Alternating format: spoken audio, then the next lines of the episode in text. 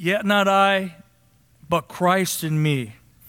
Sermon title this week, this Lord's Day, is I believe, help me, help my unbelief. I believe, help my unbelief. Church, raise your hand if you're completely satisfied with your faith.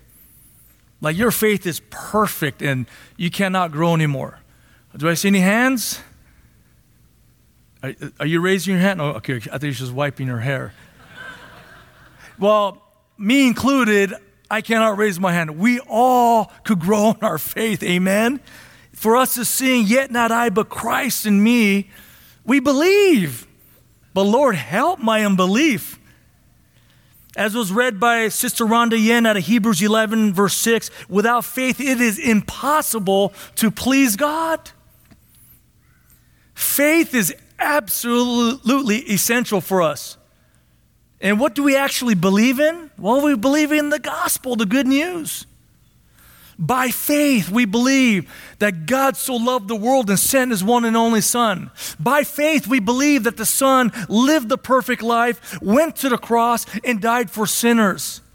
By faith, we believe that he paid the price so that you and I can be redeemed and forgiven of our sins and go to heaven with him. By faith, we believe that Jesus Christ is the Lord and Savior of all. By faith, we believe that He is better than anything else that this world has to offer. By faith. Faith is essential. But the good news says this not only does He give us the faith to believe in Christ, Jesus is Lord and Savior, the good news, good news also says this that God continues to grow our faith until we see the object of our faith face to face someday. Amen? And out of Mark chapter 9, 14 to 29. So if you have your Bibles, Jesus shows us how he grows our faith while we're on this side of eternity, while Jesus is in heaven right now. And this is critical for us to see this because this is the sort of thing that encourages us to keep persevering no matter what's going on in our lives. So as you turn to Mark 9, 14 to 29, a little bit of context. Last week, the Lord Jesus Christ took Peter, James, and John to the Mount Transfiguration. Jesus gives them a preview of heaven, and he's transfigured, meaning he's glowing like the sun.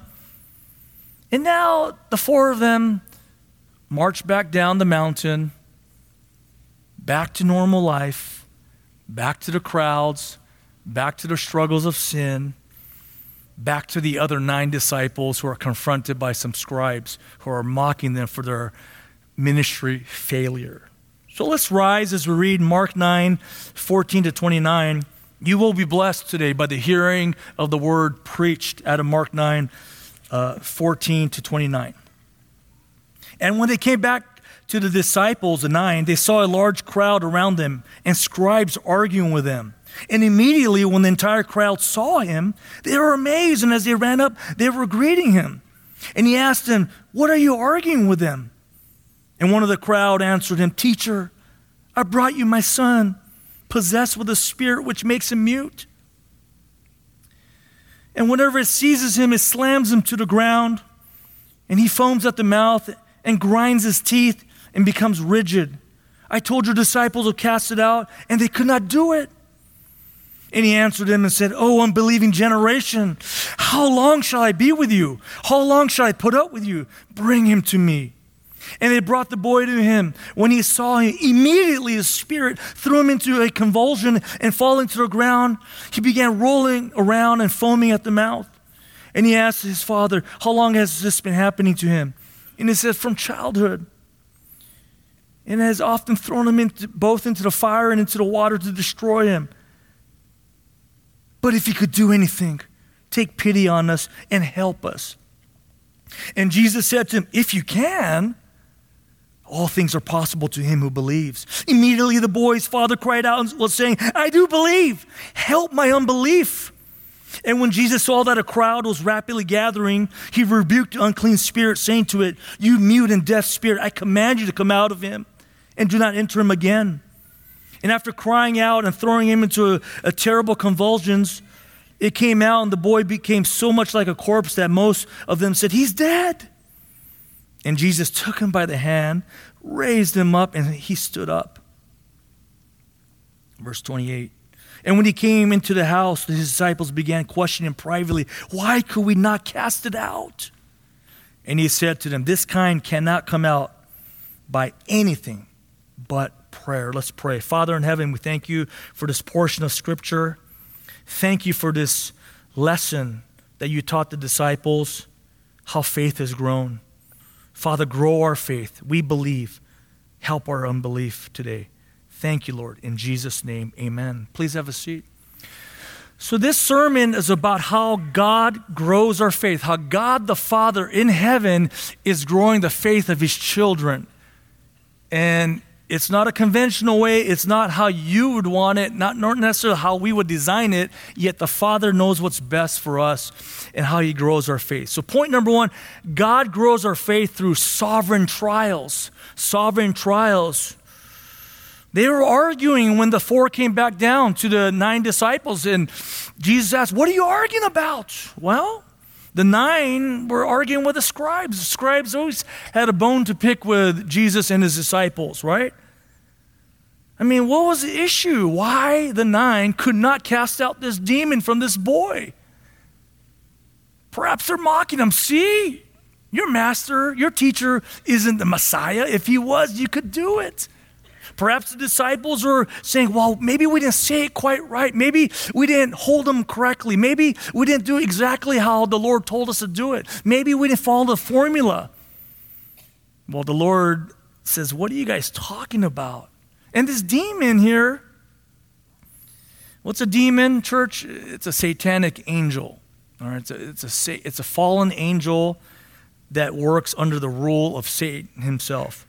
And who is Satan? He is the God of this world, the Bible says. Satan is cons- uh, described as a liar and a murderer. Murderer, there's no truth in him.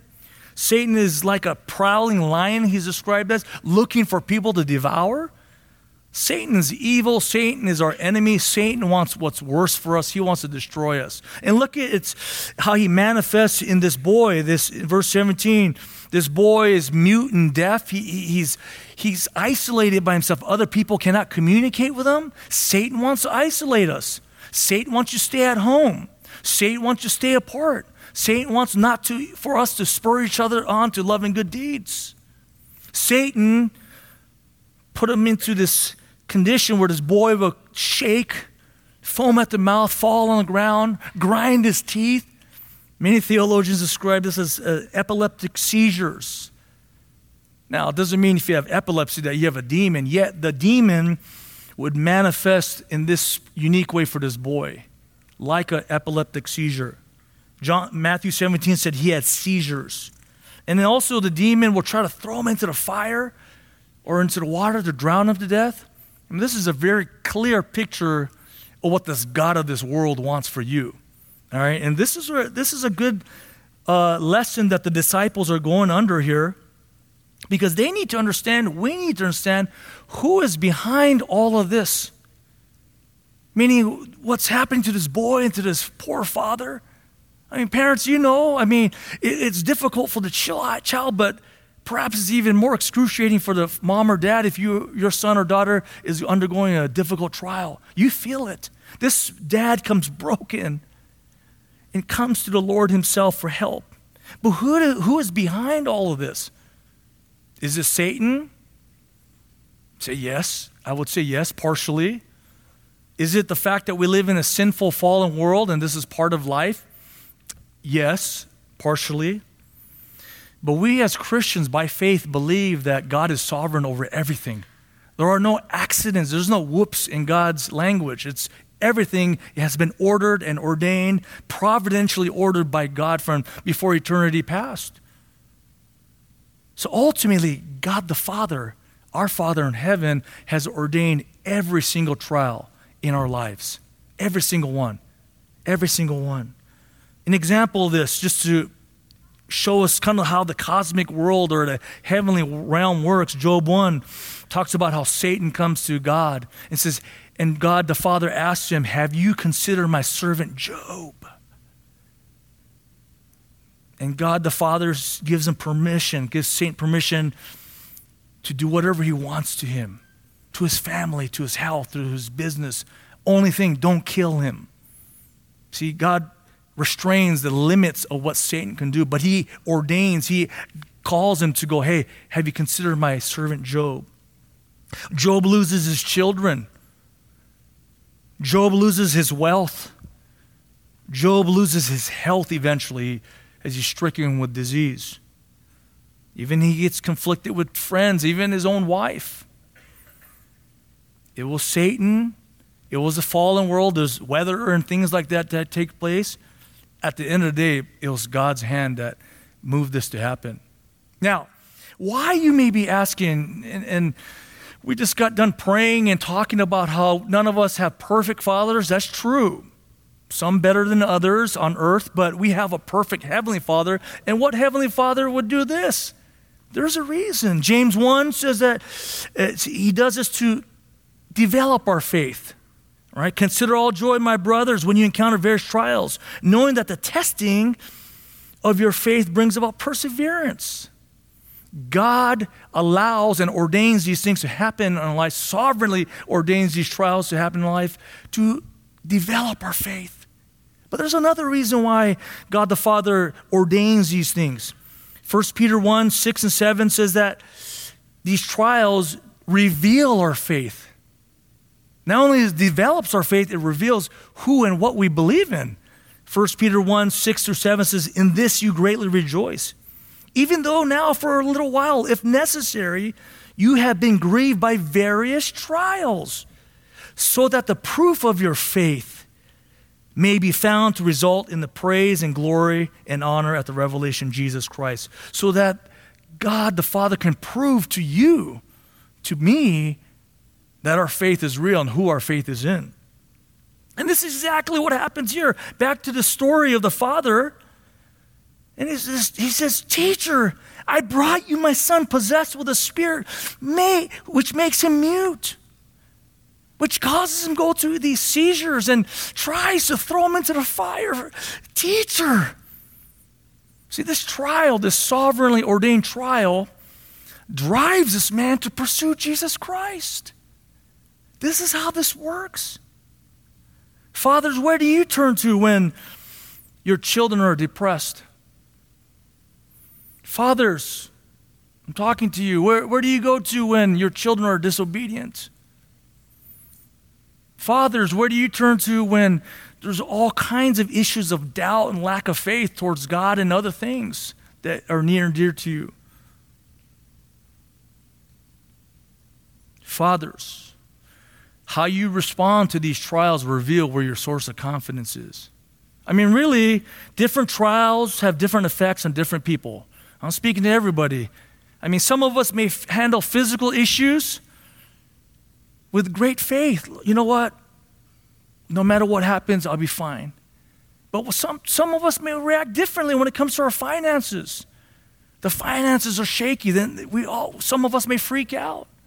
It's interesting. God knows areas of our faith that need to be tested, like a good father. I mean, think about what's happened recently in your life right now. You don't have to be a dad to think about this. What has happened recently in your life? I mean, we all went through COVID 19. Perhaps some of us were like, like this, the vaccine, that is the answer to everything. Obviously, that's not. Perhaps some of us responded in great fear during that time. I think it was quite revealing, right? If you think about it for yourself. Perhaps some of you have gone through the cancer diagnosis. Perhaps some of you have been going through some severe health issues and you've responded in great faith. Lord, you have this. No matter what happens, I trust in you. Financial issues. I mean, our church is under a deficit right now. And my encouragement to the church leaders, to the pastors, executive board, trustees, anyone, is how do we respond? What is the Lord teaching us through these issues as a church? I mean, we may be tempted to use methods or some kind of attractional model to get more people here. That's not going to happen. We need to pray. We need to turn to the Lord. We need to continue to be faithful to what the Lord has called us to do. Focus in on the work of the Word. Focus in on Christ, focus in on discipleship, and just trust that God will provide and pray. I mean, what about ministry failures? How, how many of us have undergone ministry failures? I mean, these nine were undergoing a huge ministry failure. They could not cast out this demon. How have we responded? I'm really encouraged because as I get to talk to the church family, I get to hear different lives and different stories what's going on. And I, I don't need to get into the details, but there are a handful of people, more than one, who have had incredible opportunities for career growth, financial growth. I mean, wow. Yet convictions before the Lord to honor the Lord has moved them to say no. I think that's incredible. That's encouraging because when the rubber meets the road, you find out who or what you believe in. It's amazing. I love hearing stuff like that. That just fills my heart with joy because I know that's the work of the Word. That's the work of the Lord in your life. Just know that church family, uh, church family, you got brothers and sisters are wrestling with all these type of things. So as you, dad, are out there trying to raise your little one, just know this: how you respond to trials reveals the source of your true confidence.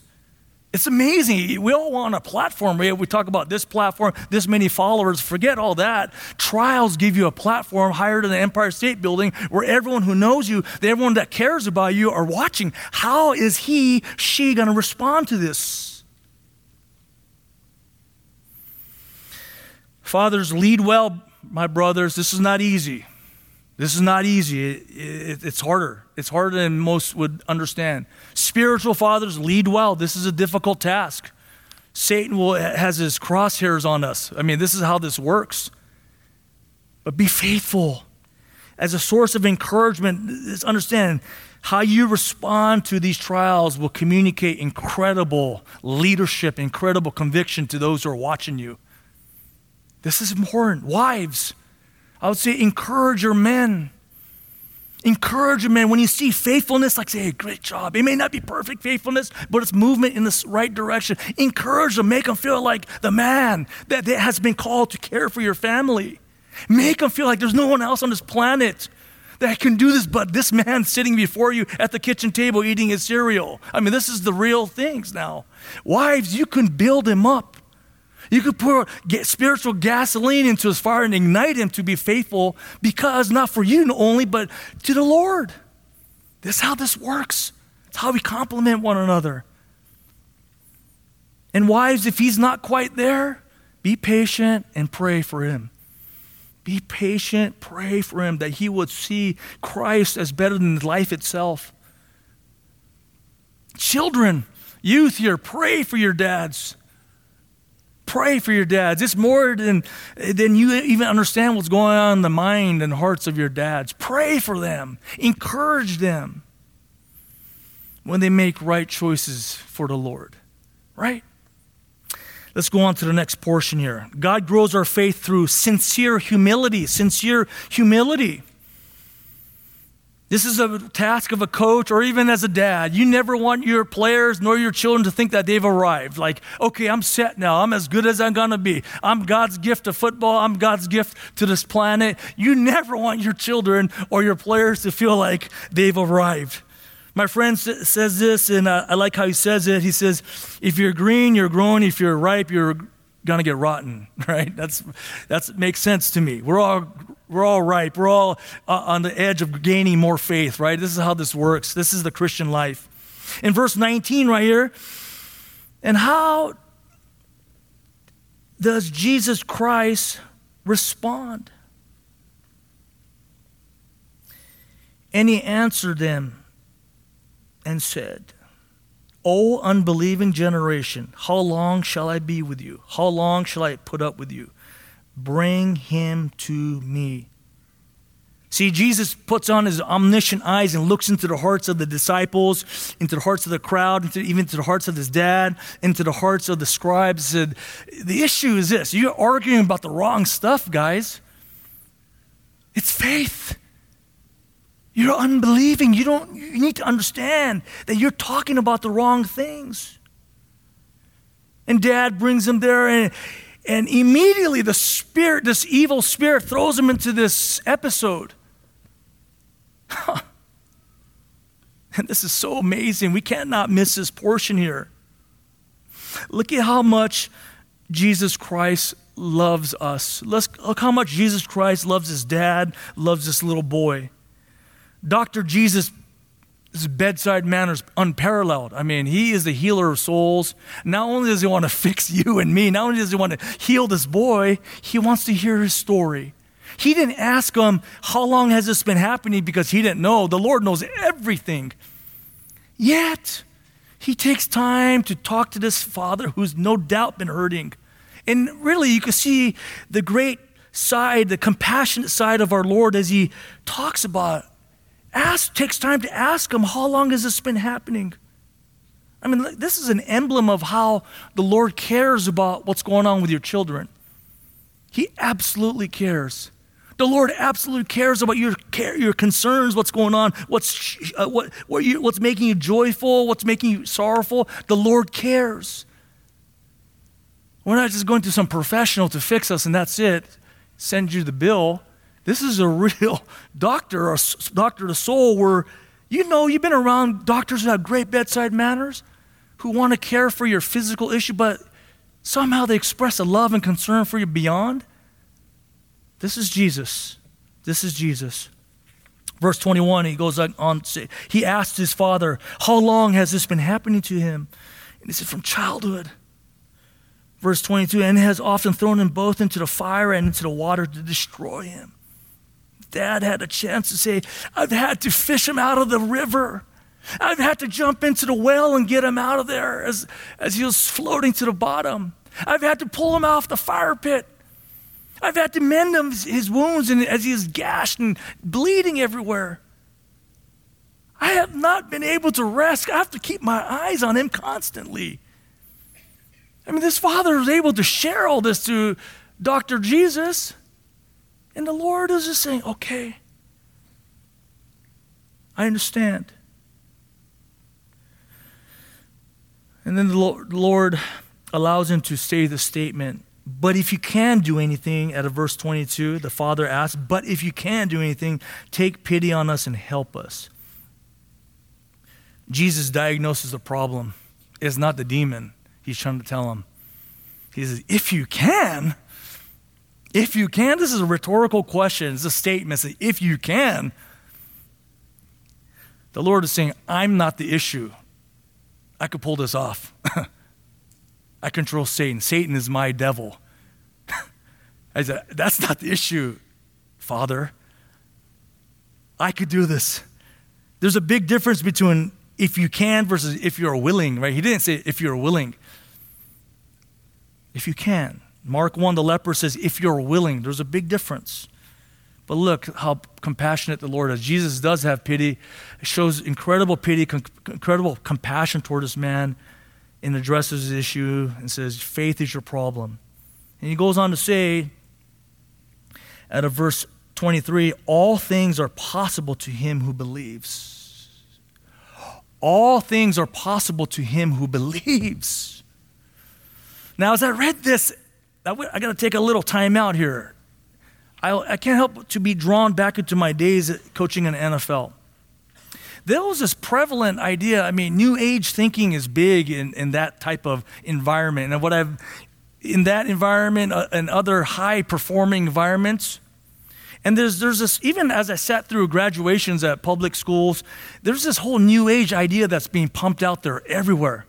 And this whole idea that, you know, if you positive think enough, if you believe it enough, if you just say it out, somehow the powers of the universe will make it happen. I mean, there's, there's this crazy idea. It's like Star Wars in some ways, right? The Force, you could draw, attract the powers of the Force. People believe this.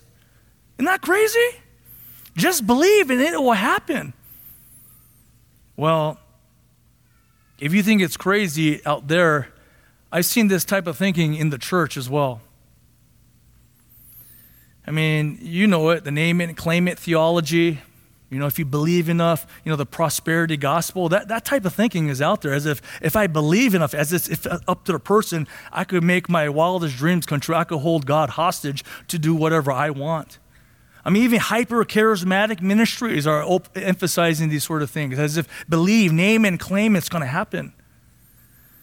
Well, we've all prayed for people who have been ill.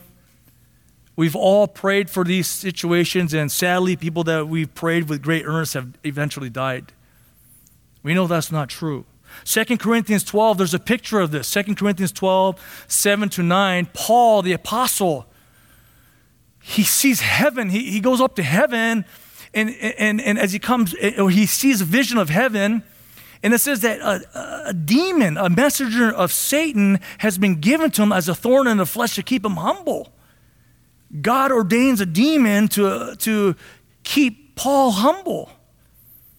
And he said, the Bible says, he, Paul says he prayed three times earnestly, please take this away. The, the Lord says, No, my grace is sufficient for you. You need this. You need this. I mean, it's not about our faith necessarily now. It goes back to do we believe in God? Do we have enough faith in God and who He is?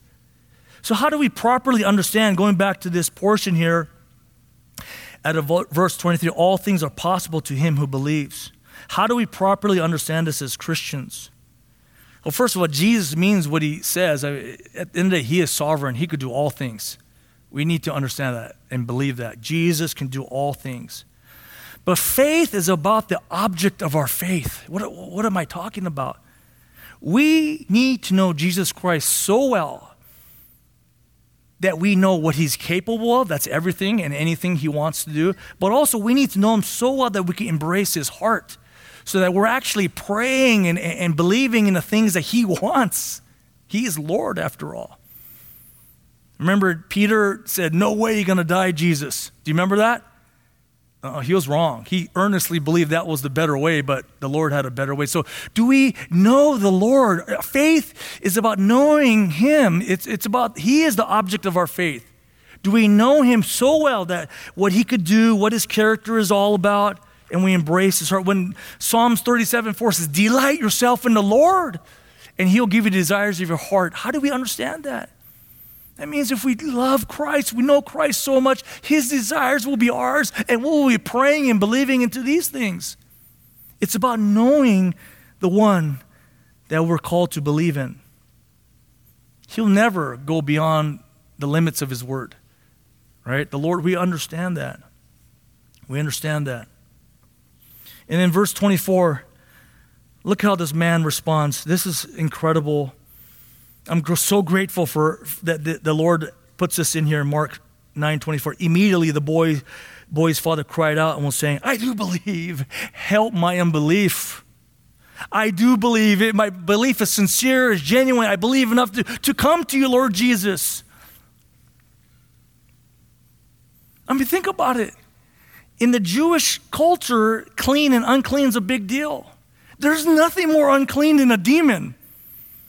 Yet he goes out there to the crowd and just puts it all out there. Jesus, my son, is demon possessed. If you want to lose friends real quickly, if you want to lose business, that's what you do in the Jewish culture. My son is demon possessed. That shows great faith. He has genuine faith. But he goes on to say, Help my unbelief. In other words, Jesus, I believe, but no one's been able to help my son. Your nine disciples couldn't help my son. I, if you can, I'm not even quite sure. I'm being honest with you, Lord Jesus. No one has been able to fix him. If you can. Well, the Lord honors this really sincere uh, approach by this father in, in verse 25 to 27. He heals this boy and casts his demon out to show that he's Lord. And, the, and, and, such a traumatic experience for this boy that he's left on the ground, undoubtedly injured from all those falls and all those episodes that he's had. And look at the compassion of the Lord, verse 27. But the Lord took him by the hand and raised him up and stood him up. That's the Lord. That's how he does it. And the Lord grows his the Father's belief because he had sincere humility. He was able to acknowledge the truth of, I do believe, but I need some more help. Isn't that encouraging? I just I think about this for our church and for myself, what the Lord actually requires. If you're thinking like, oh man, my faith has to be so perfect, you don't have to be thinking that anymore. Obviously, right here, it's not perfect faith, it's genuine faith. It's sincere faith in Him. You're a genuine believer, but no Christian has perfect faith. I mean, where are we weak in faith? I believe, but maybe you're saying this faith only applies to the afterlife. It, it, only talks about getting me into heaven with you, Lord. But I'm not quite sure you actually care what's going on right now in the meantime. I mean, this little window of time I have on earth. Maybe you're saying, I have faith and, and believe that your forgiveness is for certain sins, not all sins. Lord Jesus, you don't know what I did. You don't know my sexual past. You don't know the things I think about. I can't tell anyone about this. Therefore, guilt just keeps you in bondage like a demon would. Keeps you inactive, keeps you away from fellowship, keeps you isolated, keeps you rigid and stiff, keeps you away from being served, serving one another, and be used by the Lord in a mighty way. Guilt, guilt. See, sincere humility helps, opens the channels for the, for the shoots of heaven to pour more faith into our hearts. It's, it's like saying, I have an open door. Yes, I need more. I need more deposited into my account. So go to Him in prayer. If your prayer is, I believe, help my unbelief, go to Him in prayer. Pray that prayer sincerely. Get into the Word and, and be saturated by God's Word and His promises for you. Isn't that amazing? Doesn't require perfect faith, but sincere faith, genuine faith. I believe, help my unbelief. Now let's go to our final point here.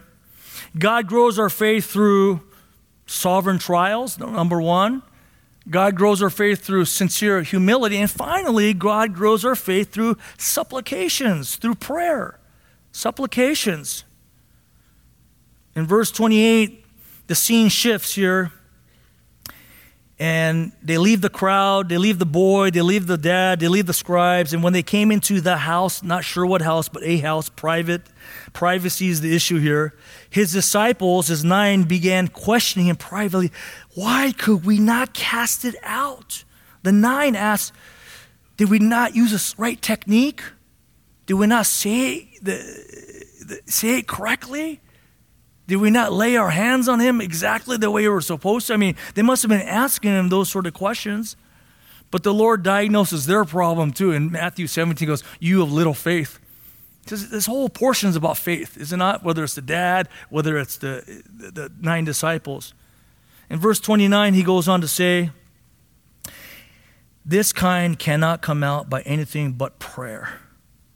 But prayer. See, why is this portion so important? We see it lived out earlier with this crowd and this boy and this father, but now the Lord closes the door and gives them a private tutorial here. He explains what happened. See, basically, Jesus was giving a preview to the nine. What do I mean by that? Because Jesus, Peter, James, John went up to the mountaintop and ascended to the mountaintop. Jesus giving the nine a preview of what will be like without Jesus standing next to them throughout the rest of their ministries after Jesus ascends back into heaven. Jesus was showing them that they can't just turn to him as he's in the flesh and Jesus, please do that. Now they have to do it.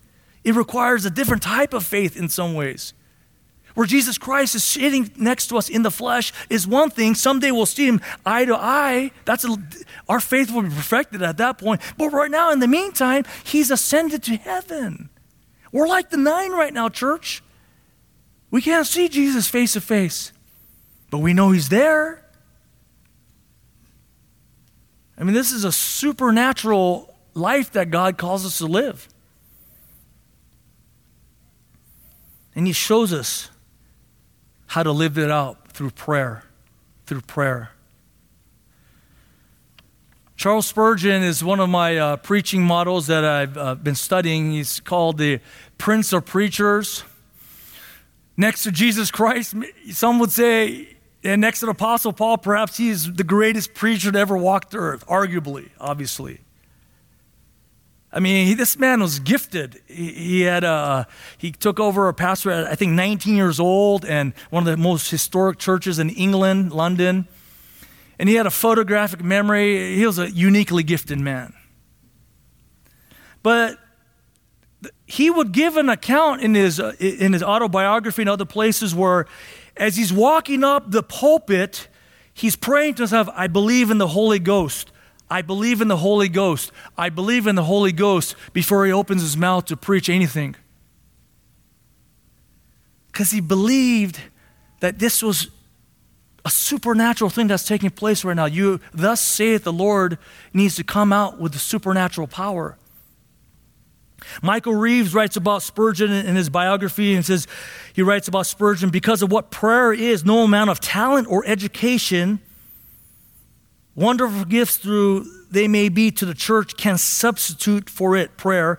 All our libraries and studies are mere emptiness compared with our closets. That's what Spurgeon said. Meaning, all the gifts and talents don't mean anything. They don't work unless bathed with prayer bathed with the power of God from heaven above. The gifted and experienced man may be more tempted to neglect prayer. If you're a gifted person, you may be tempted to bypass that and just get, get on with it. If you're experienced and you've experienced some ministry success and other things, that's a temptation for you to say, you know what, I got this. I got this. And perhaps this is what happened to the nine. We don't know for sure, but perhaps I think this is what happened to the nine. They fell into this, I got this trap here. And they relied upon their giftedness. I mean, keep God, Jesus gifted them to serve as apostles, to teach, to preach, to cast out demons. He, they, I have the gift to do this. They, in Mark 6, they cast out demons. So they may be thinking, I've got this. We've done this before. This is easy. This is routine. This is just a layup. Maybe their titles have made them feel uh, like they had the authority. We're the disciples of Jesus Christ. That's pretty good. That's an amazing title. Maybe it was their training, their technique, their formula, you know? I mean, parents, I, I can't help but think about it. Parents, have you been following a certain formula how to raise your children, how to, uh, what the scriptures have to say about how to raise your children? Praise God. But that's not where the power is at. Amen? Prayer. Prayer. See, Spurgeon understood that men prepare sermons, but God prepares the man. God may, man, you have to, men and women, you have to prepare your ministries, you have to plan, you have to organize, you have to call people, you have to do your spreadsheets, all that stuff. But God prepares you, brother and sister, to do the work. It starts right here. And what is prayer ultimately about? It's reliance upon God for everything. Your private life prepares you for your public life. Ministry is very public. Preaching right now is very public. But what happened all, with every step that led to, for me to be on this pulpit? All the private stuff the studying, the praying, the meditating on the word, asking for others to pray, pastors praying, executive board team praying for the sermon and the message. Prayer grows our faith. Spurgeon will go on to say, You cannot flourish as a Christian unless you constantly draw near to God in supplication or prayer. But your supplications must always be presented through the name of Jesus Christ. For Spurgeon, the battleground, prayer was the battleground where faith and natural unbelief conflicted and warred. This is where faith battles and beats up the unnatural, the natural unbelief that we all have. Prayer is way, way, the way we recognize God's infinite ability. Prayer. Prayer is the way that our is the outpouring of our hearts as we want to draw near to Him. Prayer. Isn't that amazing? Prayer, in another, in other words, friends and churchmen, is that it's your faith lived out. What you actually believe in, or who you believe in, is you're spending your mind time on. And I want to explain. Like you, it says, sometimes prayer could be a little bit confusing. What does that mean? Ephesians 6, 1 Thessalonians 5 says, pray without ceasing. And, and I kind of want, as a pastor, I want to give you a picture of what prayer looks like. Okay? Today you saw many examples of formal corporate prayers where the leaders, whether it's a, a, our music leader, Kevin, or Pastor Mako, or pulpit chair, uh, praying and, and praying corporately. That's one form. And then praying through the scriptures, praying through the truth of God. Another type of prayers are formal prayer lives privately, where you sit down at your coffee table and you're praying for your children. You're praying, you stop everything and you're just praying. You're not even reading the Bible yet. You're just praying, Lord. You're praying, you're interceding, you're thanking God for so many blessings. You're praising and thanking God for Christ, His Son, eternity with Him. But I would say this final, third type of prayer is a prayer that's most prevalent in all our lives. When the Bible says pray without ceasing, undoubtedly none of us are praying 24 hours a day and stopping everything, right? That's, that's not the point. Pray without ceasing is informal, private prayers as well. Where I'm preaching and I'm back in my head, I'm praying, I hope this is helping people. I hope this is encouraging people. As you're playing even your sport or your school, in the back of your mind, God is circulating through your thoughts somehow. When you're confronted with issues, your first instinct is, Lord, help me. Spirit, give me the right words. Help me to understand this. Give me patience because it's about to blow up right now.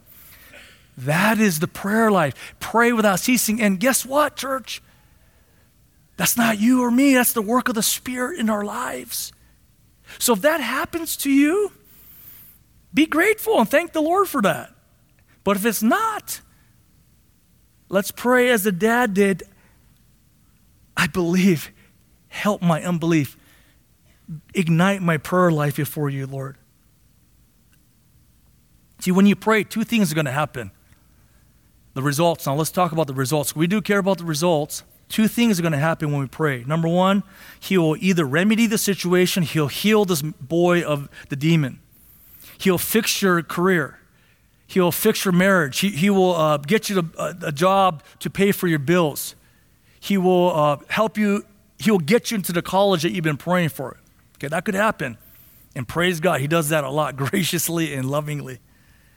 Or, just like Paul in 2 Corinthians 12, he'll provide the grace to endure it. Mm-hmm.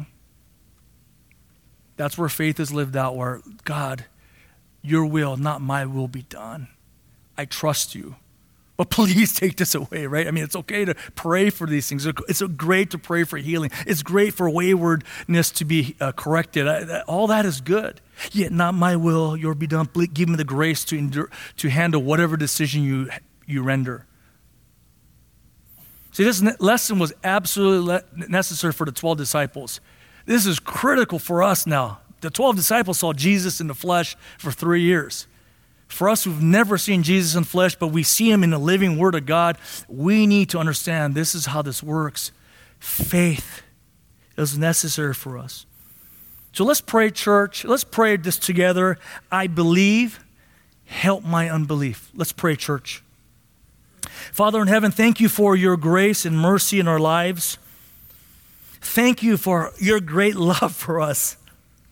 Thank you that you have given us access to you through Christ and the Spirit to come to you, exclusive ac- access in prayer. Or where only beloved children get to come to you like this. Thank you that we're beloved. Thank you that we could draw near to you, Father, with great confidence to the throne of grace so that we may receive mercy and find grace to help and help in time of our need. Thank you for this promise. Father, thank you for loving us.